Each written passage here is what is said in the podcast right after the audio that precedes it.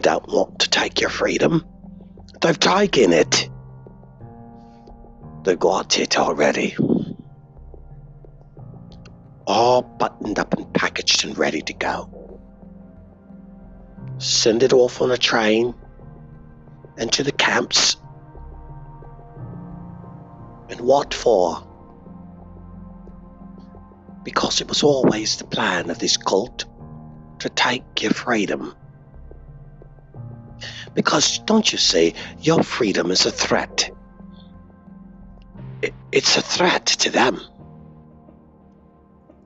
You are the existential threat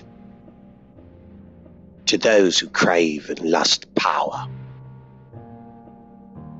And so you've been primed and poked creamed for this moment in time for such an occasion as this. What you going to do about it, I want to know. Look at yourself and tell me what you're doing about it now, aye? What you've been trying to do. Absolutely nothing. Oh, they trained you, all right. To protest about a man who's making $10 million more than you. You remember that? Protesting against the people wearing fur, against the corporate executives. Two million women marched in Washington, D.C.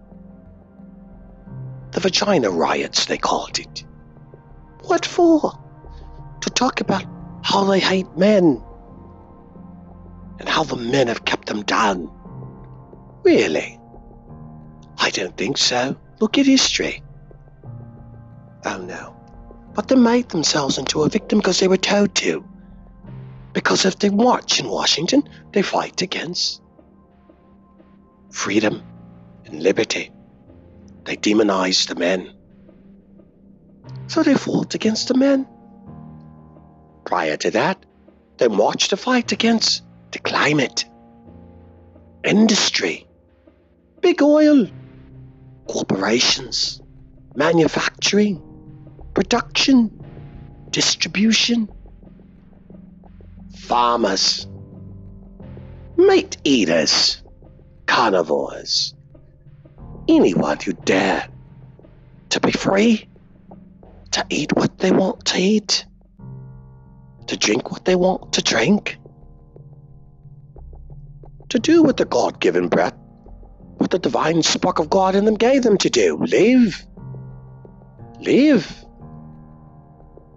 For the menial amount of time you got on this planet, live your life, not in restraint, but in creativity. But they didn't like that, did they? And the very ones marching and leading the march are multi-millionaires. But the dumb little people at the bottom of the row seem oblivious to that fact. And they tell you to march against the ones who have guns. Take the guns away so that people can protect themselves when they come for you, knocking on your door. Hate the flag. Pull down that red, white, and blue flag and put up the rainbow flag. Because the only energy that we really want to march about is rather not a gay man can marry a gay man, or a lesbian can marry a lesbian, or a transgender can be a. I don't know what it wants to be. And then the dogs. The dogs on. Not the homeless humans, the dogs. We got to rescue dogs. Tons of dogs, all the time, the dogs. More and more dogs. We got to rescue the dogs. We got to adopt the dogs. We got to serve the dogs. We got to feed the dogs, dress the dogs, groom the dogs, pick up the shit behind the dogs. We got to worship the dogs, sleep with the dogs, buy the dogs, read the dogs, hold the dogs, love the dogs. Be a dog because you don't like God. Because God spelled backwards is a dog. So they had to march against religion. It's those churches, they said. And you all showed up to march against the churches. The churches that built the hospitals, the churches that built the schools, the churches that built the homeless shelters, the churches that feed them in the evening. Aye, but you demonized the churches, didn't you? All you thought about was the priests and the molestations.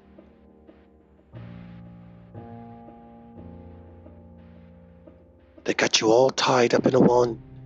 And then they said, Ciclavia, get out of your cars, you drive too much. We've got to put you on a road diet. Get you walking more and a bike more. Get out of your car.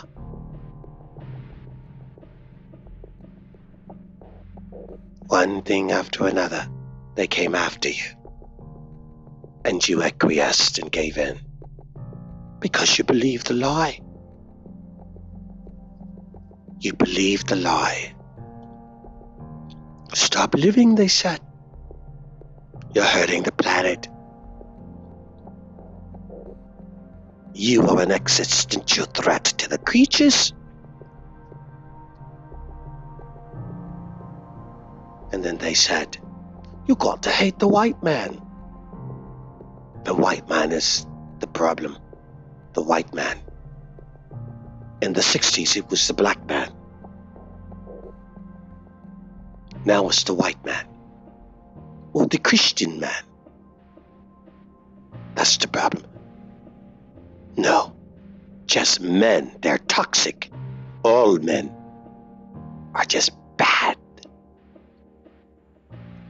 Or if you're not a woman or gay you don't deserve to breathe.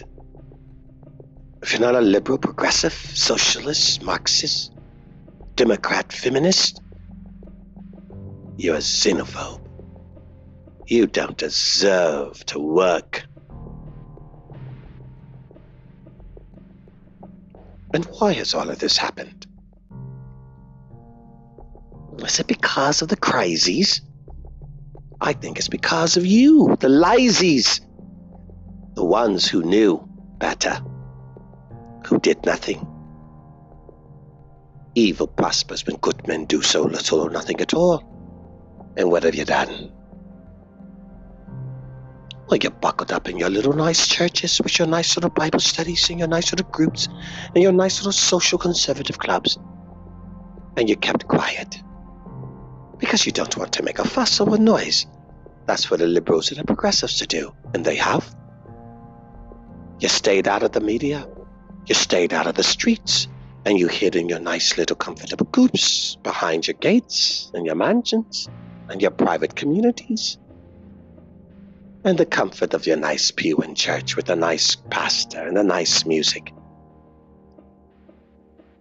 And you just thought, I don't want to touch it. Don't want to be involved with it. Don't want to sit next to it. Don't want to speak to it. Just ignore it and maybe it'll go away. Well, it didn't go away, did it?